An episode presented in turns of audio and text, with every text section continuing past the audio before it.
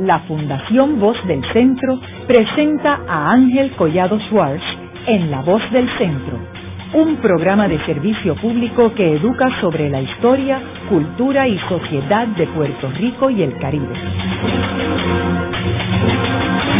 Saludos a todos. El programa de hoy está titulado La despolitización de la salud.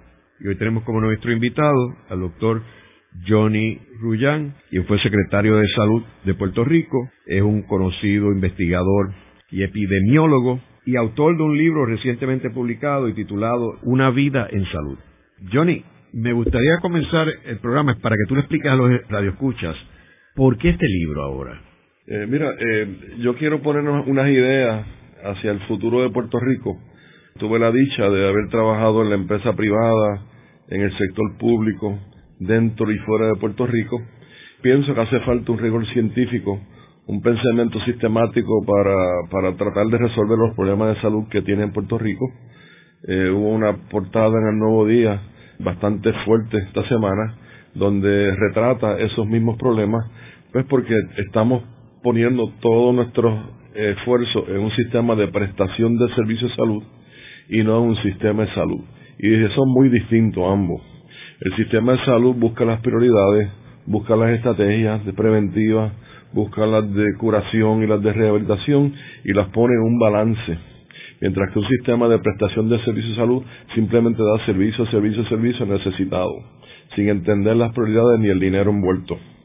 Y Puerto Rico, siendo un país que está en un problema económico como estamos actualmente, tenemos que ser inteligente con el dólar y tonto con el chavito Ahora mismo estamos siendo tonto con el dólar y muy inteligente con el chavito y nos está llevando a gastar sobre 12 billones de dólares del bolsillo en cosas de salud que no tienen valor.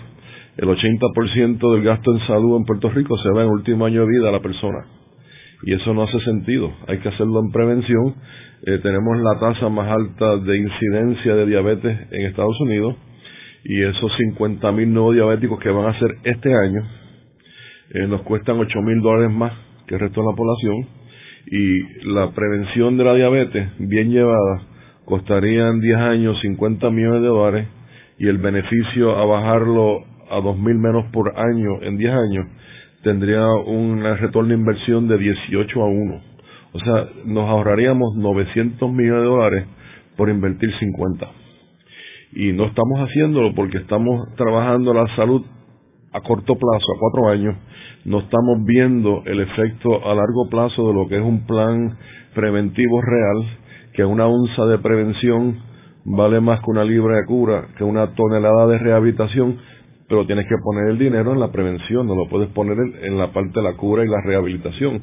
Y Puerto Rico, pues lo que tiene ahora mismo es un sistema de prestación de servicios de salud, un negocio, y todo el mundo está buscando ayuda, pero no hay nadie liderando verdaderamente a dónde vamos a estar de aquí a 10 años.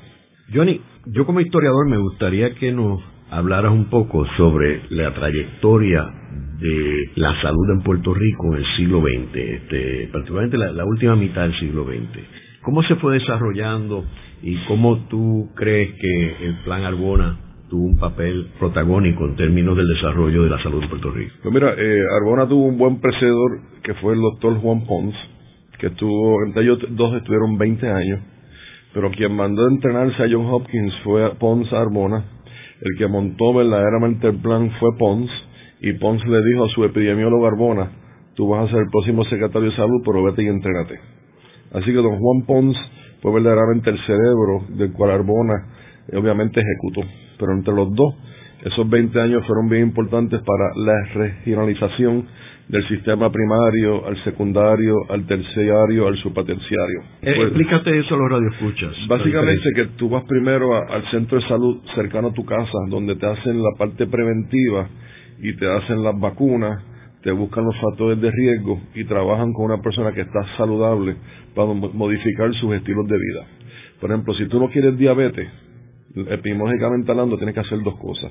Si haces ejercicio todos los días y tú tienes una, una dieta alta en fibra y baja en grasa y mantienes un peso razonablemente saludable, tú no vas a tener diabetes. La diabetes viene por falta de ejercicio y por una dieta descontrolada. y tenemos en Puerto Rico 500 mil diabéticos que ya están, que no podemos cambiarlo porque ya tienen diabetes, pero hay 50 mil nuevos que entran este año. Y el año que viene van a ser 50 y pico. Y después va a seguir subiendo.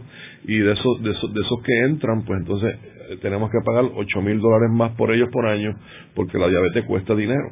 Pues obviamente, si tú tienes un plan preventivo a nivel primario y tú evitas que la persona se enferme, pues entonces tú tienes un sistema bastante robusto en la base. Si ya tienes una persona que tiene enfermedad, pues entonces lo mandas al, nivel secundario y en el nivel secundario entonces allí pues se dan las atenciones, tratan de resolver el problema y obviamente pues es a nivel municipal y a nivel de municipal pues obviamente pues ahí este pues tiene los médicos, médicos de familia y otros médicos que ayudan en la parte.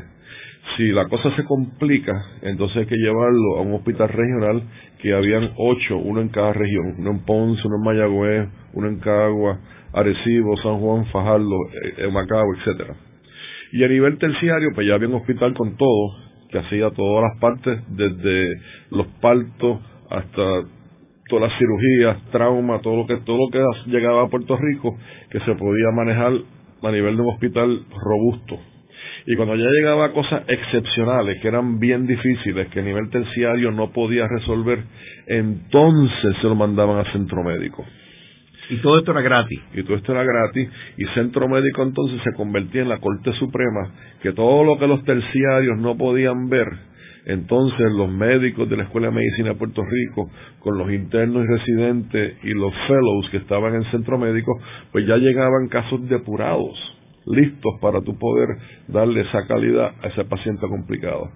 Hoy día, cuando el hospital privado se da cuenta que el paciente no puede pagar, o tiene algo que sabe que va a tener impericia o es complicado, va inmediatamente a centro médico sin pasar por ninguna etapa.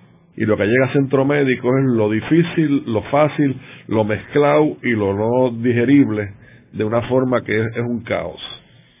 Eso fue lo que trajo la reforma de salud que trajo el doctor Rosselló cuando él trató, ¿verdad?, de, de que él decía que el centro médico iba a desaparecer y cuando nosotros llegamos a, salud nos dimos cuenta que las 60 camas que había en esa emergencia eran muy pocas porque estaba súper lleno. Las subimos a 120 en sala de emergencia, no cupieron, estaba demasiado poco. Las subimos a 180, no fue suficiente. Y todavía hoy día, con, una sala de emergencia completamente renovada, con todo lo último, hay pacientes en todos los pasillos del centro médico. Cada vez que hay un paciente un fin de semana largo, todos acaban el centro médico. Otro día estaba hablando este, con un compañero eh, periodista que se fracturó la cadera, nos mandaron a Pavía y él dijo, que yo hago aquí si aquí no hay médico? Y rápidamente tuvieron que mandarlo para centro médico un fin de semana largo de San Giving, de Acción de Gracia, y el centro médico lo operaron esa misma tarde. O sea que, que el centro médico es esencial, pero tiene que ir purificado. No puede ir como está yendo ahora a lo loco, y obviamente pues le hace daño a las residencias y en vez de tener eh, 10, 12 médicos entregándose una especialidad para poder formarse en Puerto Rico, pues los Joint Commission la gente que da la American Academy of Medical Sciences, que da la parte de, la, de las especialidades, eh, pues no le da nada más que dos o tres fellows por especialidad porque no hay suficiente volumen de casos complicados entonces pues te, baja el número de, de, residentes que tú puedes este, entrenar, aunque las 34 residencias están en centro médico y sigue siendo la, la catedral de la medicina en Puerto Rico, pues no hay lo suficiente volumen de esos casos complicados para darle más residentes aprobados por los entes reguladores. Y entonces, pues, el, número de especialistas, pues, pues que está sacando Puerto Rico es muy poquito a lo que sacaba antes y además de eso, pues si se gradúan cuatro, ya hay tres que tienen contratos al momento que se gradúen en centros este, académicos en Estados Unidos.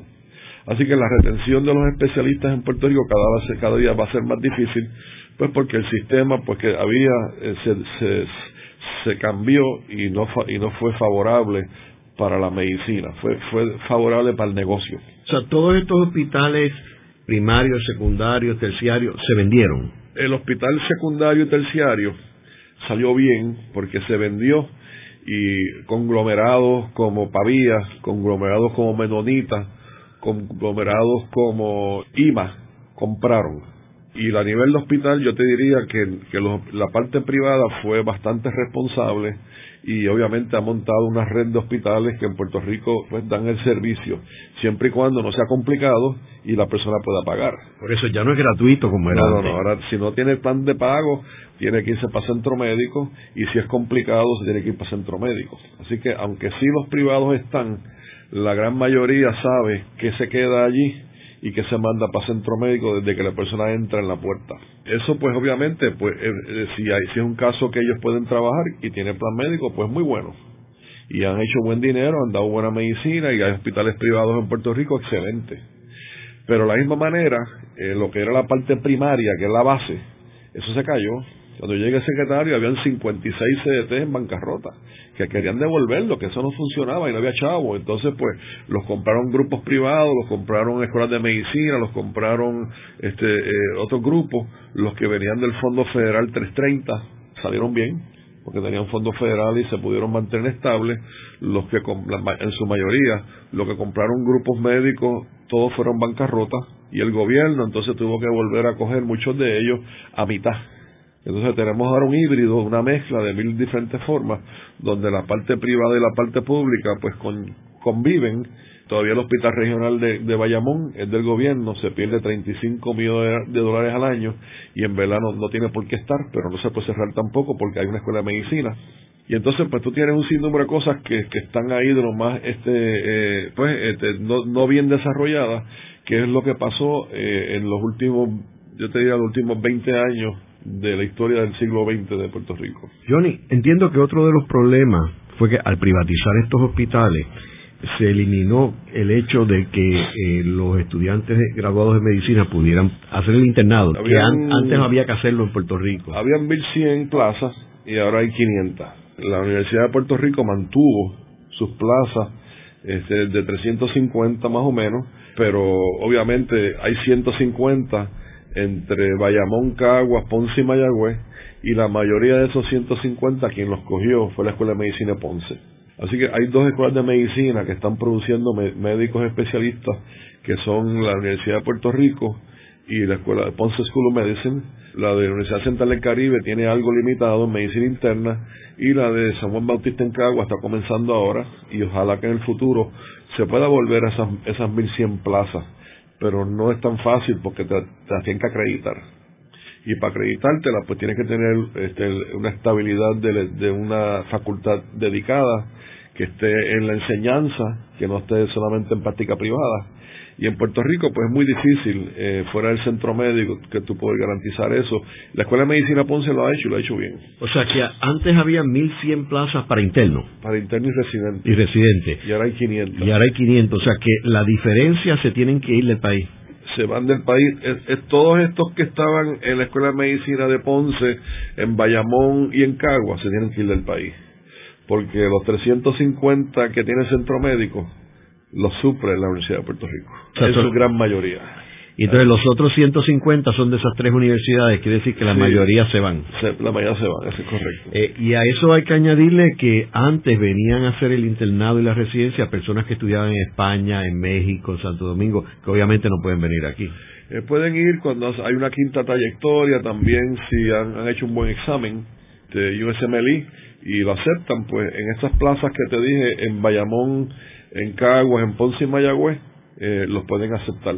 Pero los 350 posiciones en el centro médico, que son hasta 5 años, o sea, no, no, no son 350 internos, son 350 entre, entre las 34 especialidades, el 90 y pico por ciento son de la Universidad de Puerto Rico. El de Ponce o el de Bayamón, el de Caguas, que entre en el centro médico es casi un milagro. Eh, los hay, los hay. Mi sobrina pudo hacerlo, otras personas lo han podido hacer, pero no es tan fácil. O sea que cuando nosotros hablamos de que tenemos una escasez de médicos en Puerto Rico, y me estaba comentando el otro día una persona que va al centro médico, que ahora no encuentran médicos allí, o sea que hay una escasez de médicos versus antes. No, no, no es que hay escasez de médicos, Ángel, es, que hay escasez de especialistas entrenados en programas acreditados. Nosotros lo que están, lo que estamos haciendo es el brain drain, es que los nuestros buenos se van para Estados Unidos y los que estudiaron en el exterior vienen a ocupar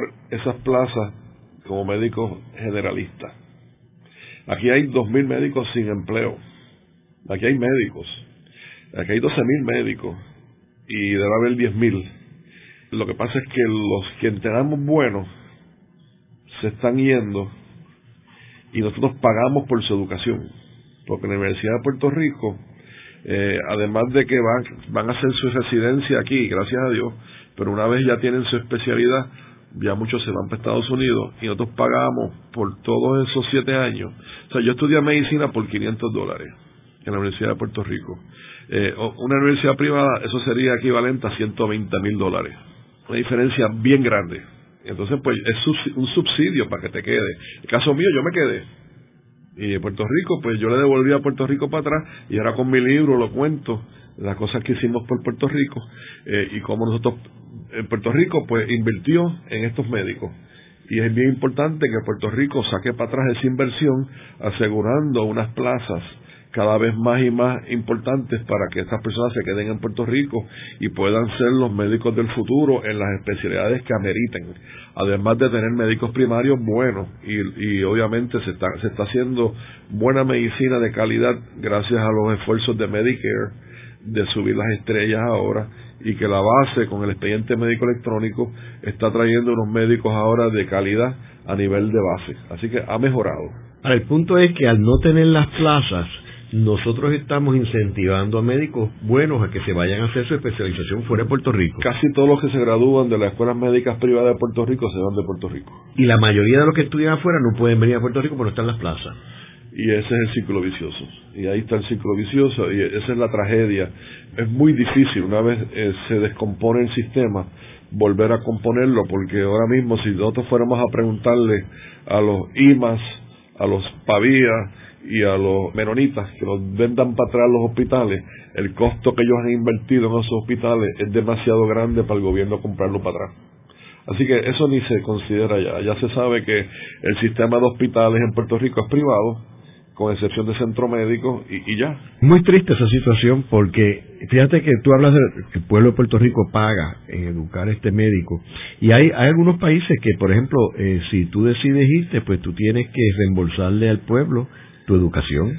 O por lo menos pagarle, eh, ¿verdad?, por años de servicio público. Por eso, o sea, digo que tú puedes trabajar, o sea, que una vez tú te gradúes, tú tienes que quedarte en Puerto Rico aquí el número de años. Después te puedes ir, porque pues nadie es esclavo. Y digo, y te puedes ir también, pero tienes que reembolsar tu educación, porque los contribuyentes son los que están pagando esa educación. Pero en ese sentido, fíjate, aunque no hay la ley, los que se gradúan de la Universidad de Puerto Rico son a quienes le dan las oportunidades para hacerse especialistas en Puerto Rico. Así que en cierto sentido eh, eh, sí funciona porque pues noventa y pico por ciento de las 350 plazas de especialidad que tiene el centro médico son de la Universidad de Puerto Rico. Haremos una breve pausa, pero antes los invitamos a adquirir el libro Voces de la Cultura, con 25 entrevistas transmitidas en La Voz del Centro procúrelo en su librería favorita o en nuestro portal.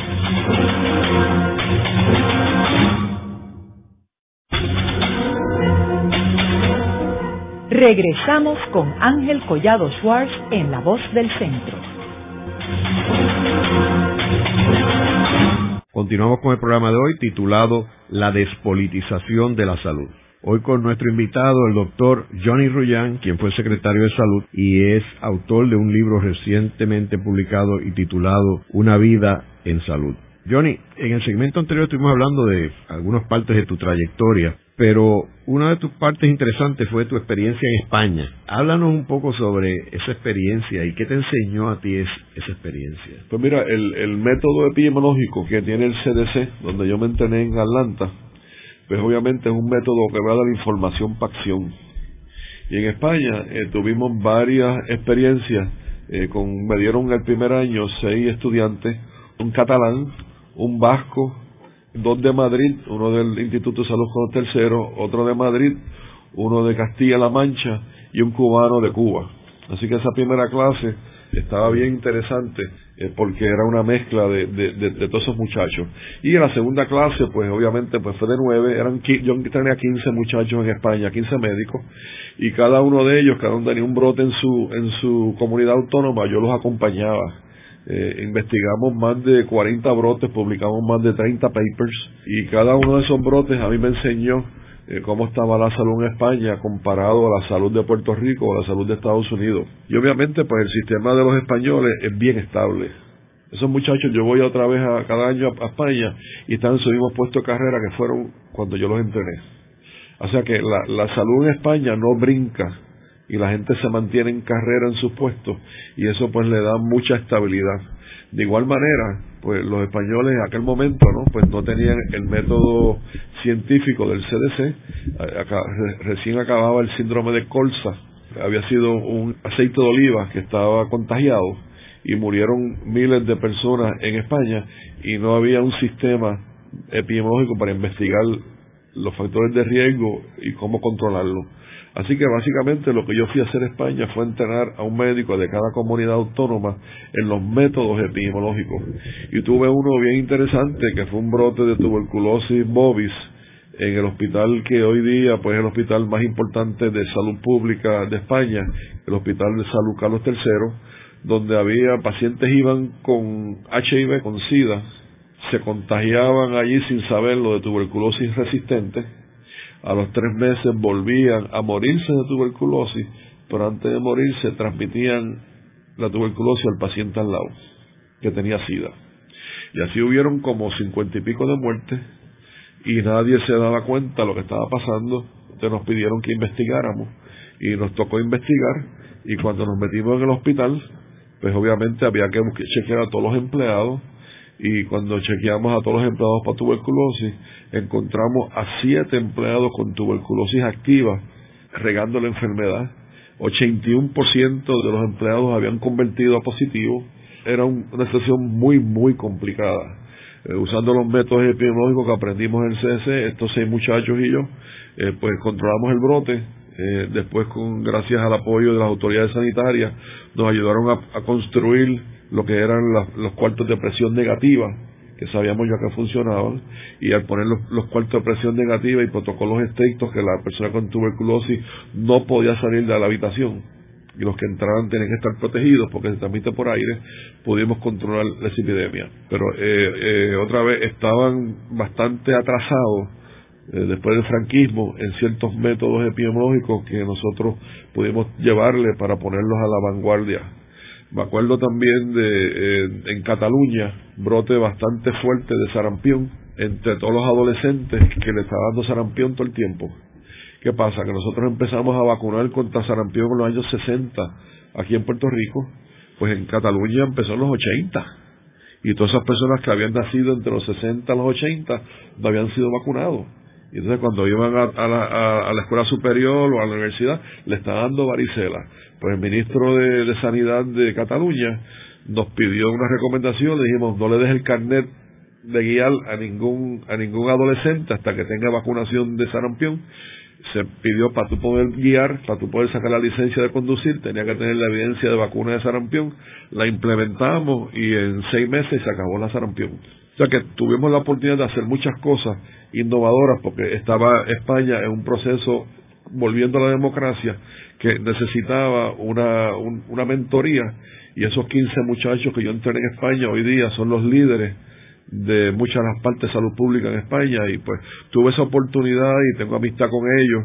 Años después este volví este a, darle charlas y nos reencontramos y estuve ahora el mes pasado allí eh, dándole el libro a ellos y hablando con ellos sobre lo, bonito que fue esa experiencia que compartimos juntos. Johnny, uno de, de los puntos que tú mencionas aquí en el, en el libro es sobre tu posición en cuanto a la politización del sector de salud del país.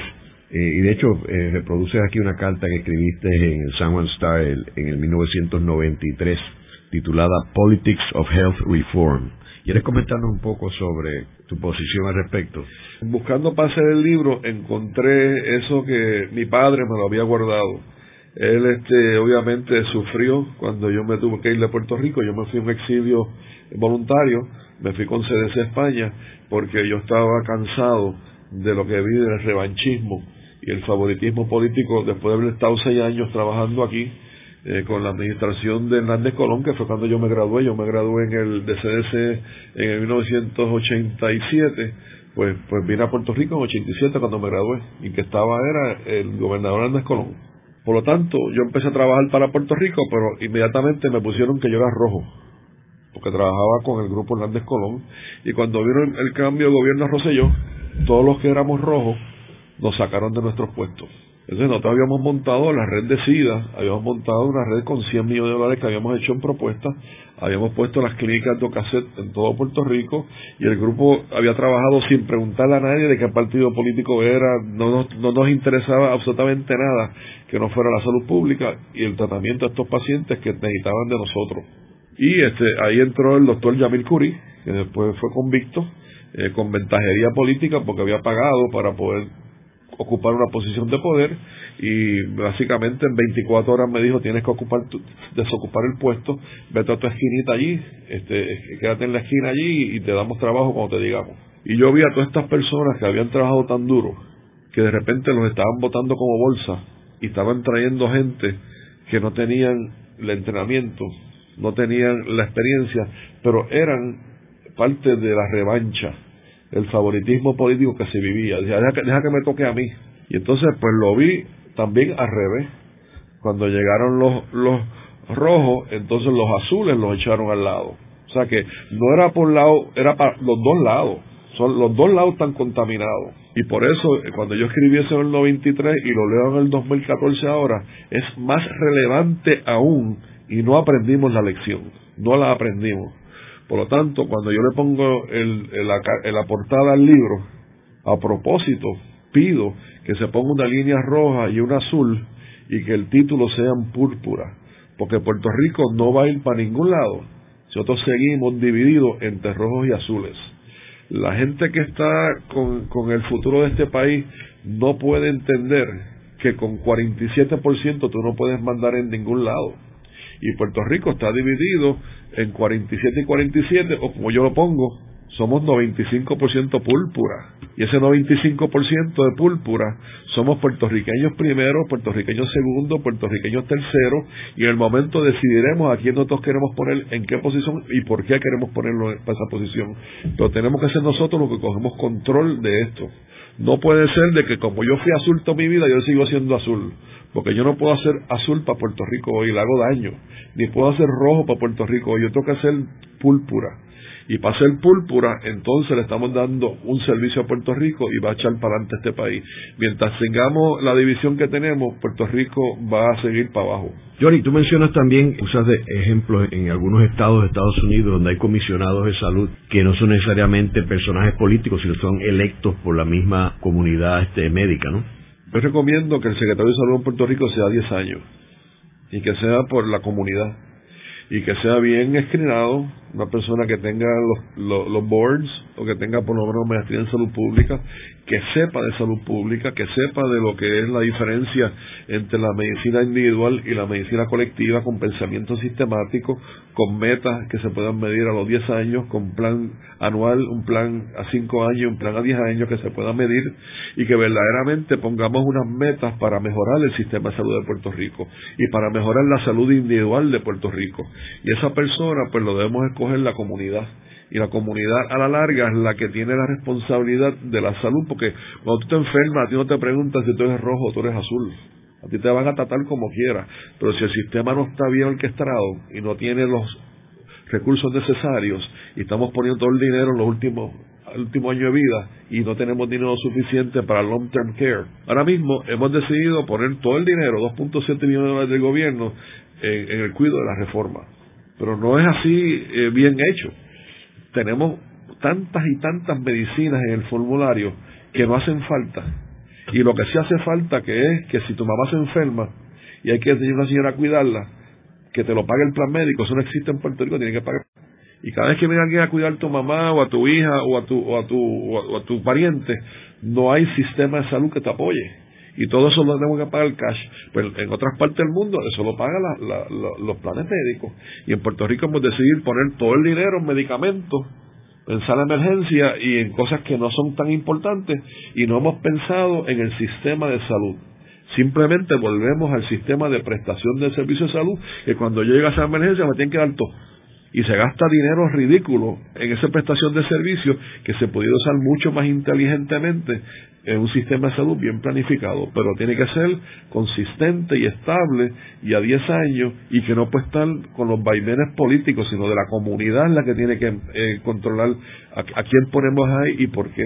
Johnny, luego de tú haber eh, sido secretario de salud, tuviste una situación bien lamentable que fue que te enfermaste. Este, cuéntanos cómo te afectó esa enfermedad al nuevo Johnny Ruyán. Pues mira, me, hizo sentarme en la silla del paciente. Y cuando te sientas en la silla del paciente, yo iba a centro médico como el presidente de la Junta. Y cuando de repente yo voy al centro médico en camilla y voy al centro médico en mi silla de rueda por un año, pues cada vez que yo iba ese año a mis terapias, yo me ponía a pensar cómo yo entraba ahí anteriormente como secretario de salud y que no tenía la sensibilidad para entender muchas de las cosas que lo estaba viviendo en carne viva. Pero Dios me dio la oportunidad de ser secretario de salud una segunda vez, después de haber sido paciente.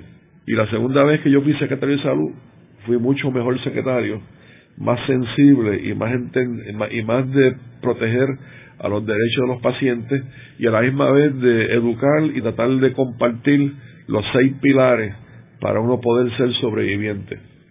Y esos seis pilares están en el libro y es bien importante que las personas que, eh, que creen que el cáncer es para quedarte en silencio, pues están equivocadas, porque los seis pilares, número uno, obviamente, es la parte espiritual, y es la más importante, cada cual lo hace a su manera, pero es importante tenerla clara. Segundo, tienes que creer en el hospital o la institución que te va a dar el tratamiento y en el protocolo del médico que te lo va a aplicar. Y cuarto, tienes que tener bien claro que tener, un cuidador, alguien que te cuide, que te lleve, que te proteja, que te busque la, la, silla rueda, que te busque la comida, los medicamentos.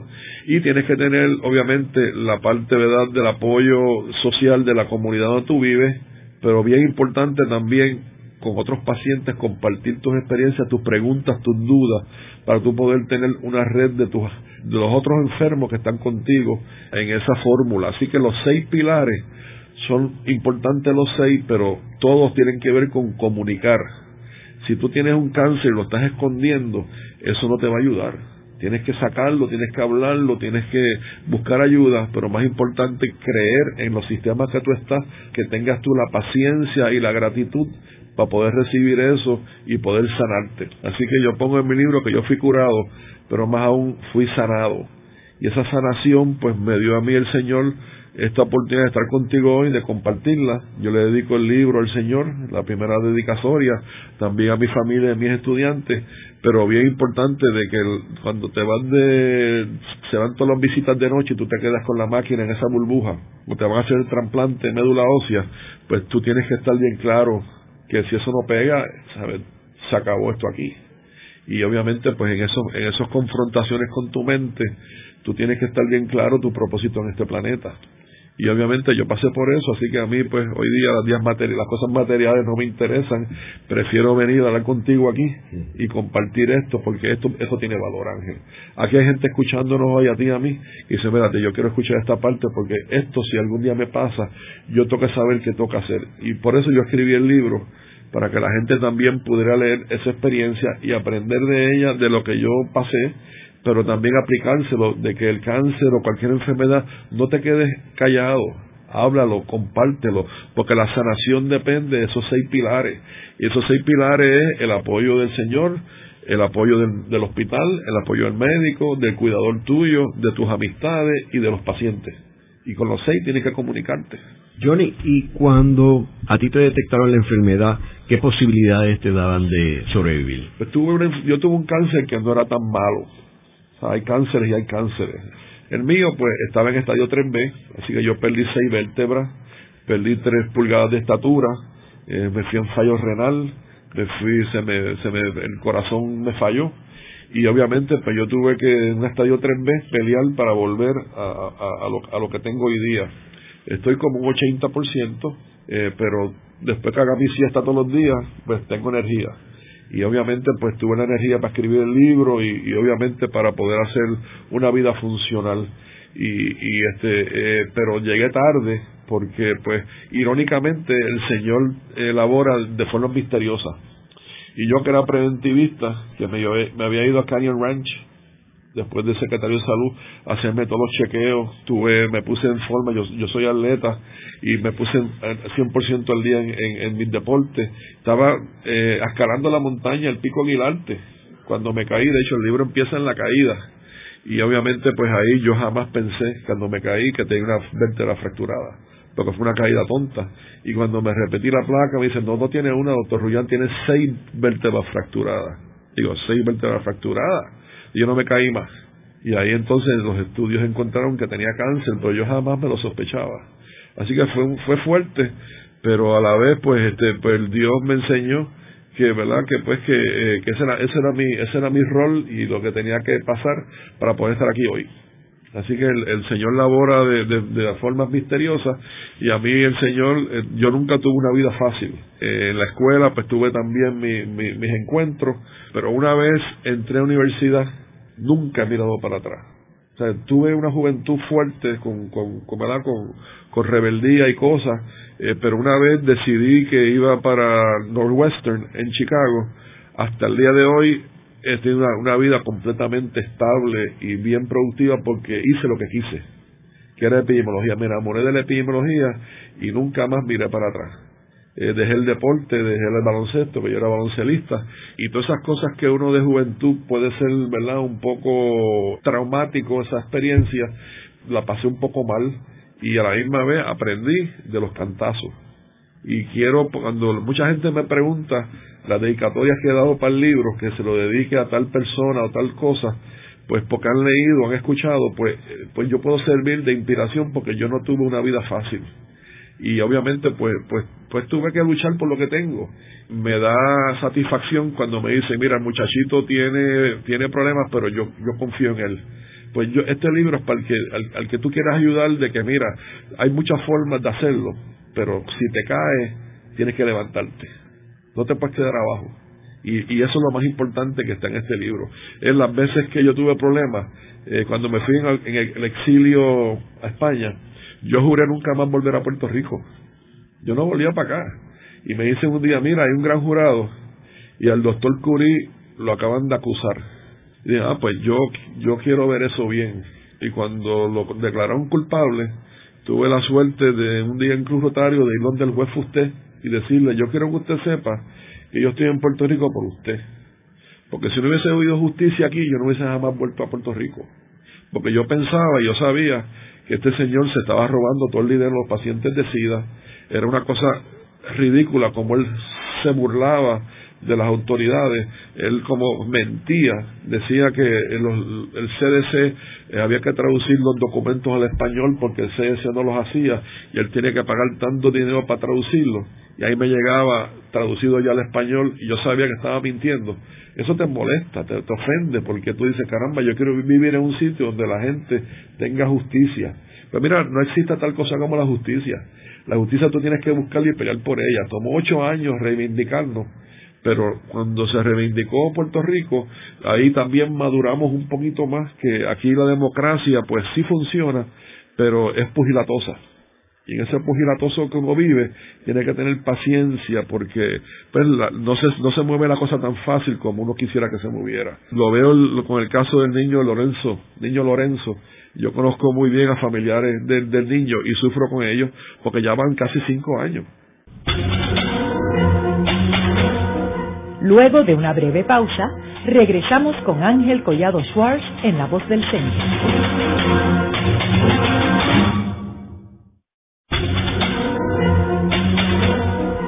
Regresamos con Ángel Collado Schwartz en La Voz del Centro. Continuamos con el programa de hoy titulado La despolitización de la salud. Hoy con nuestro invitado, el doctor Johnny Ruyan, quien fue secretario de Salud y es autor de un libro recientemente publicado y titulado Una vida en salud. Johnny, en el segmento anterior estuvimos hablando sobre la epidemiología. ¿Está Puerto Rico preparado para una epidemia? Pues yo te diría que, que sí, desde el punto de vista del grupo que está en el Departamento de Salud, que se entrenó para bregar con brotes, ¿verdad? Cuando son así, este, brotes a escala, donde se puede manejar un hospital o un área particular. Ahora, cuando estás hablando de algo como el chikungunya, pues aprendimos varias lecciones. Primero, sabíamos que venía de isla para arriba subiendo, Martinica, después llegó a Tortola, iba a llegar aquí, iba a llegar allá, y cuando de repente entró por República Dominicana hacia Puerto Rico, hacia Barrio Obrero, nadie se dio cuenta que entró por ahí.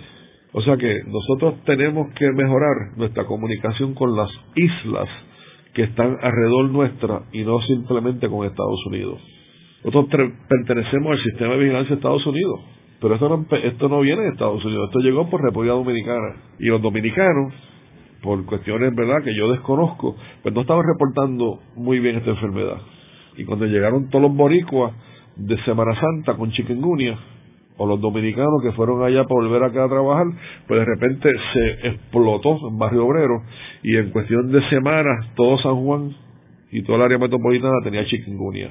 Eso había que prevenirlo, trabajarlo mejor, sabiendo que somos países vecinos de otros países que son que se comunican con nosotros tanto lazos de trabajo como lazos familiares como lazos de comercio etcétera y, y establecer mejores vínculos para poder vigilar eso.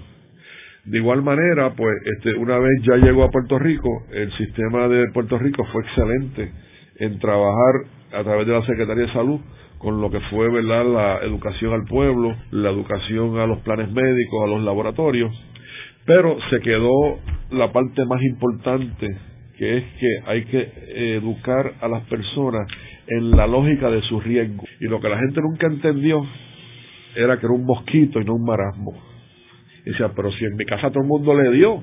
Y esos son dos conceptos. Número uno, una vez tú tienes fiebre, lo tienes en la sangre por siete días. Y tú eres el infectivo. Y si tú llegas a casa de alguien, o llega alguien a tu casa a darte un servicio, y tienen esos días la fiebre, y lo pica un mosquito, la casa tuya por los próximos 28 días va a tener el mosquito dando vueltas. Y a todo el mundo que pique ese mosquito va a infectar. Eso la gente no lo entendió. Sabía que era por un mosquito, pero no sabía eso que te estoy diciendo ahora. Y decía, mira, tú no puedes entrar a mi casa si tú tienes chikungunya. No, doctor, miren, dame algo para el dolor que estoy aquí. Digo, pero ¿cómo tú te atreves a entrar a mi casa sin, sin repelente? Ah, yo me lo pongo ahora, sí, pero ya te picó el mosquito. Entonces tú, tienes, tú, tú no puedes permitir que entre nadie a tu casa si no tienes repelente cuando tiene la enfermedad por esos siete días que tiene la fiebre o, que tiene los síntomas iniciales. Y segundo, que la gente no entendió que el mosquito circula en tu casa por 28 días infectando al que, al que, vaya a entrar. O sea, que si en tu casa hay chikungunya, como pasó con un amigo mío ahí que le dio a él, a su esposa, y a sus hijos, y, tú, y yo voy de visita a su casa, yo no puedo entrar ahí, a menos que yo esté protegido con mi repelente y haya pasado más de una semana desde los últimos casos. Eso la gente no lo entendió. Y al final dijo, yo no creo que es un mosquito, esto es un marasmo, porque a todo el mundo le dio aquí y hay uno que no le dio. Pues mira, el 10% de la gente no tiene síntomas. Y entonces esa parte en la educación de arroz de bichuela, de entender que hay para mí, tenemos que mejorar. Igual con Ebola. El Ebola no es que te va a dar por el aire, porque no se transmite ni por aire, ni alimento, ni por, ni por, ni por agua. Pero si tú tienes sexo con alguien que tiene Ebola, de África de, Occidente, África Occidental, tú estás a riesgo o si tú te pinchas con una aguja o si tú estás tratando de, en el funeral de darle embalsamiento y trabajar con el cadáver. O sea que es una enfermedad ocupacional, solamente para médicos, enfermeras, misioneros y los pilotos y las azafatas. Y aquí todo el mundo estará más preocupado por Ebola que por qué otra cosa. O que tenemos que tener un interfase más directo en educación a la ciudadanía para que sepa qué es lo que es inminentemente importante ahora, que se puede esperar una semana y que tienes simplemente que educarte, pero no tienes que hacer nada. Y hoy día la número uno es vacunarte hoy, hoy contra influenza. No deje que pase hoy sin vacunarte contra influenza, porque eso es lo que está en Puerto Rico y viene por los próximos meses y viene fuerte. Número dos, tienes que asegurar tu casa hoy, hoy, hoy, de que tú no tengas mosquitos. Y tienes mosquitos, tienes que fumigar esta tarde. Y si no pudiste sacar los mosquitos, mañana por mañana tienes que ponerte repelente. ¿Y cómo yo lo pongo a nivel de que es prioritario? Pues de esa forma. Que la gente sepa que anoche me dijo una muchacha en mi casa, dame que me quiero fumigar, que me quiero poner repelente, que es que no pica de noche, pica de día. otra vez lo tienen que repetir, pero que la gente lo internalice en su riesgo y su experiencia. Y esa es la parte que yo creo que en Puerto Rico tenemos que mejorar todos los que estamos aquí, porque la información llega, pero la gente no lo internaliza. Y tú tienes que decirle, ven acá, siéntate conmigo aquí. Y eso ocurre en los salones de, en salones de clase. Eso ocurre con los verdaderos maestros que le enseñan a los estudiantes de verdad, Ángel. Tienes que aprender, ven acá, ¿cuál es tu riesgo? Explícame. Y eso no ocurre en, un periódico o en la radio. Eso tiene que ser en un salón con personas que se sienten a hablar. Y eso en Puerto Rico falta. Johnny, tú estuviste envuelto también con las balas perdidas y toda esta campaña y todo lo que se hizo. Háblanos un poco sobre esto. Es lo mismo. Otra vez, la bala no está perdida. La bala aparece una milla más abajo y cuando baja, baja a 200 pies por segundo con la capacidad de penetrar cualquier cráneo. Y aquellas personas que querían coger su pistola en año viejo y, sacar para afuera todas las balas para buena suerte, lo que estaban haciendo era, estaban, estaban matando gente. Y otra vez, eh, no es que esa bala se va a perder, esa bala, esa bala tiene vida y tiene vida bien peligrosa. Entonces nos, nos dimos cuenta que era entre las 6 de la tarde y las 2 de la mañana y eran todos relacionados a residenciales públicos de San Juan. Entonces, cuando una vez hicimos el estudio epidemiológico, dimos cuenta de eso, fuimos obviamente, este, yo estaba el secretario de salud, fuimos a Fortaleza, trabajamos con la policía, trabajamos con los líderes de los residenciales, y desde entonces se montó lo que fue un mercadeo social, publicamos el paper que está en el libro, este, y obviamente con ese eh, abstracto científico que escribimos, paper científico, pero dimos validez a que la gente entendiera cuál era el problema. Y el problema era que no entendían que la bala no era perdida. Y obviamente, pues en el libro, pues el que siga el website www.johnnyruyanmd.com en cualquier momento puede ver los diferentes artículos que están publicados para ver la parte científica que está detrás de la historia que pongo en el libro. Y también hablas de la lluvia repentina, ese caso. Sí, eso fue un caso que aprendimos muchísimo. Otra vez, una en 1992, Fiestas Reyes, Vísperas Reyes, Ponce Cachencari, ahí en Ponce, la gente fiestando, como, como hacemos nosotros los puertorriqueños el día antes de Reyes. Vísperas Reyes. Los que se quedaron en Ponce, ninguno se murieron cuando se acabó la fiesta. Los que se fueron para las montañas, se murieron 23. Sí, pero ¿por qué se murieron los que fueron a la montaña y los que se quedaron en Ponce no se murió ninguno?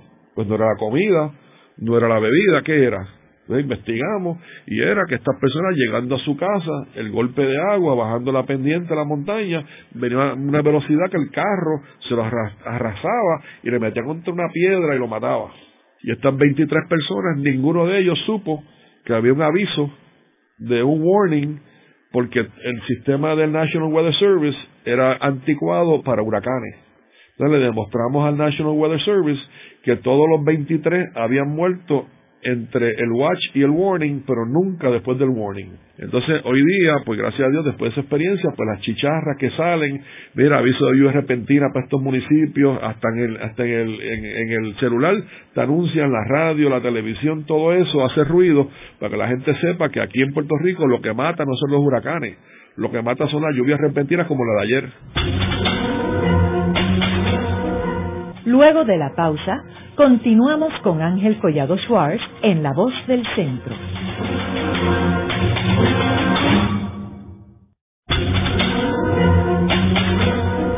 Continuamos con la parte final de La Voz del Centro con Ángel Collado Schwartz. Pueden enviarnos sus comentarios a través de nuestro portal www.vozdelcentro.org. Continuamos con el programa de hoy titulado La despolitización de la salud. Hoy con nuestro invitado, el doctor Johnny Ruyan, quien fue secretario de salud y es autor de un libro recientemente publicado y titulado Una vida en salud. Johnny, ya hablando ahora del futuro, tú mencionas aquí en tu libro, en el capítulo 10, tu visión del futuro, este, y habla de unas recomendaciones específicas. Eh, háblanos sobre ellas. Pues eh, obviamente el pensamiento sistemático y el rigor científico, yo pienso que para que Puerto Rico pueda echar para adelante, pues eh, yo he dedicado mucho de mis años a entrenar a los estudiantes. Contado más de mil estudiantes que yo he entrenado en Puerto Rico de, más de un, de un semestre o más. Y obviamente, pues yo creo que esos mil personas están aquí todavía, muchos de ellos. Y yo estoy poniendo mi esperanza en ellos. Y le hago una recomendación a ellos de que primero tienen que ir de la información a la acción, tiene que asegurarse que uno tenga la evidencia científica antes de tomar decisiones, que no es a lo loco, no es este improvisando, sino que un rigor científico. Número dos, que tienen que asegurarse que esa onza de prevención que vale más que una libre cura, que una tonada de rehabilitación, tiene que ponerse el dinero ahí. Y que tienen que chequear cuánto dinero estamos poniendo para controlar el alcohol en Puerto Rico, en servicios preventivos de salud mental, cuánto dinero estamos poniendo verdaderamente en esa onza de prevención o simplemente hablarlo y eso hay que trabajarlo y, vigilarlo. Tercero, si no cuidas de tu cuerpo, ¿dónde vives? Pongo recomendaciones para los siete días de la semana con respecto al ejercicio, con respecto a la nutrición y el manejo de estrés. Y en particular el manejo de estrés de las siete, tres de las siete son para el manejo del estrés. El estrés todo el mundo le da, pero hay que saber manejarlo. Y están en la solapa del libro. La cuarta eh, tiene que ver con, obviamente, la parte de, tiene que proteger el corazón, tienes que mantener, ¿verdad?, caminar y tienes que mantener ese corazón saludable que es, este, ¿verdad?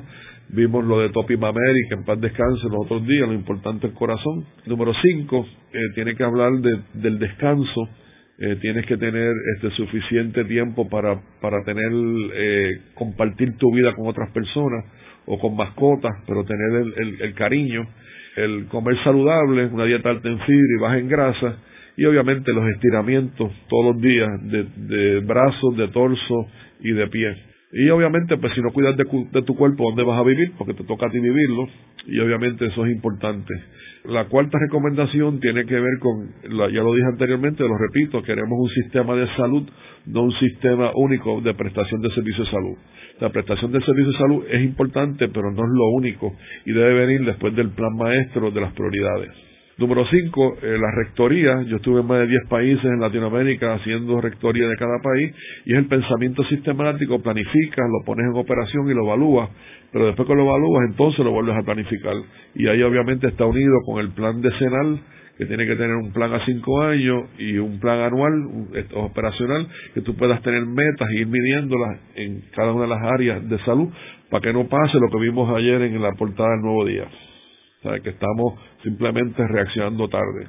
La sexta tiene que ver con la parte de eh, asegurarnos que tengamos un secretario de salud estable, un sistema estable que corresponde a la comunidad y que verdaderamente pues tengamos metas a largo plazo medibles y que tengamos un plan maestro para llegar allí. Y la séptima, que es la parte, ¿verdad?, donde hablé de que primero Puerto Rico, segundo Puerto Rico, tercero Puerto Rico, y que no podemos seguir eh, con esta alternancia de rojo y azul, azul y rojo, que tenemos que ser púrpura, pues con más razón en salud. En salud no debe haber colores, la salud no tiene colores y por lo tanto nuestro sistema de salud debe ser apolítico, debe ser de la comunidad, pero más importante aún debe ser con una estabilidad que podamos nosotros invertir para ver ese fruto de la prevención. Eh, pongo el ejemplo a diabetes, que en la parte preventiva costaría 50 millones, pero el ahorro a 10 años sería 890 millones, o sea, un retorno de inversión de 18 a 1. Y tú sabes que, que, tú trabajas en el mundo de los números, que un retorno de inversión 18 a 1 es bueno. Y lo podemos hacer, pero tienes que ver, esperar 10 años, no lo puedes hacer a 4 años. Y aquí todo el mundo quiere cosas a 4 años y ya. Y eso no puede ser. Así que tenemos que tener pensamiento sistemático, tiene que ser con el rigor científico, pero más importante, tenemos que tener un sistema estable para poder ver los resultados una vez ya decidimos que esa es la decisión que vamos a tomar. Puerto Rico no puede seguir como está, teniendo a esta población envejeciente, cada vez más envejeciente, sin un sistema de salud que verdaderamente sea eficiente en su operación. Y para eso, pues obviamente, pues mi experiencia como secretario de salud, como PMO de Estado, dentro y fuera de Puerto Rico, pues me, me inspiró a poner estos pensamientos finales para la futura generación, esos mil muchachos que yo he entrenado, que ahora ellos sean los estandartes de esa visión de futuro y para eso escribí este libro, Una vida en salud.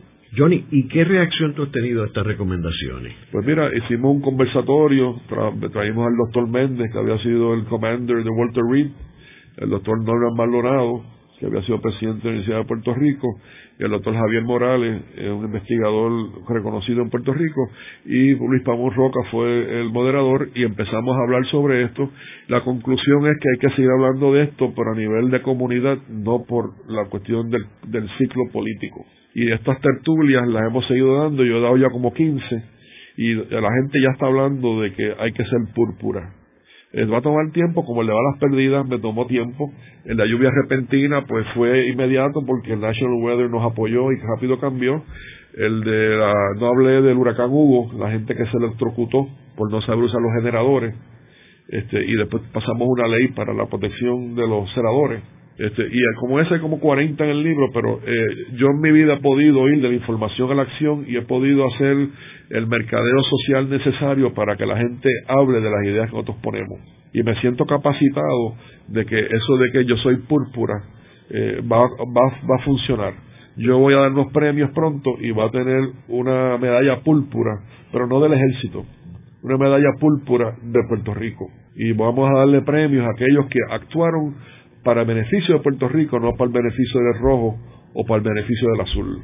Y si empezamos a cambiar eso y empezamos a trabajar que verdaderamente aquí quien, quien es importante es Puerto Rico, pues entonces nosotros los puertorriqueños, como hacemos para los deportes, como hacemos en la Navidad, como hacemos con el, qué bonita esa canción, qué lindo es Puerto Rico, me, me, emocionó ver a Millo Torres con esa canción, escucharlo.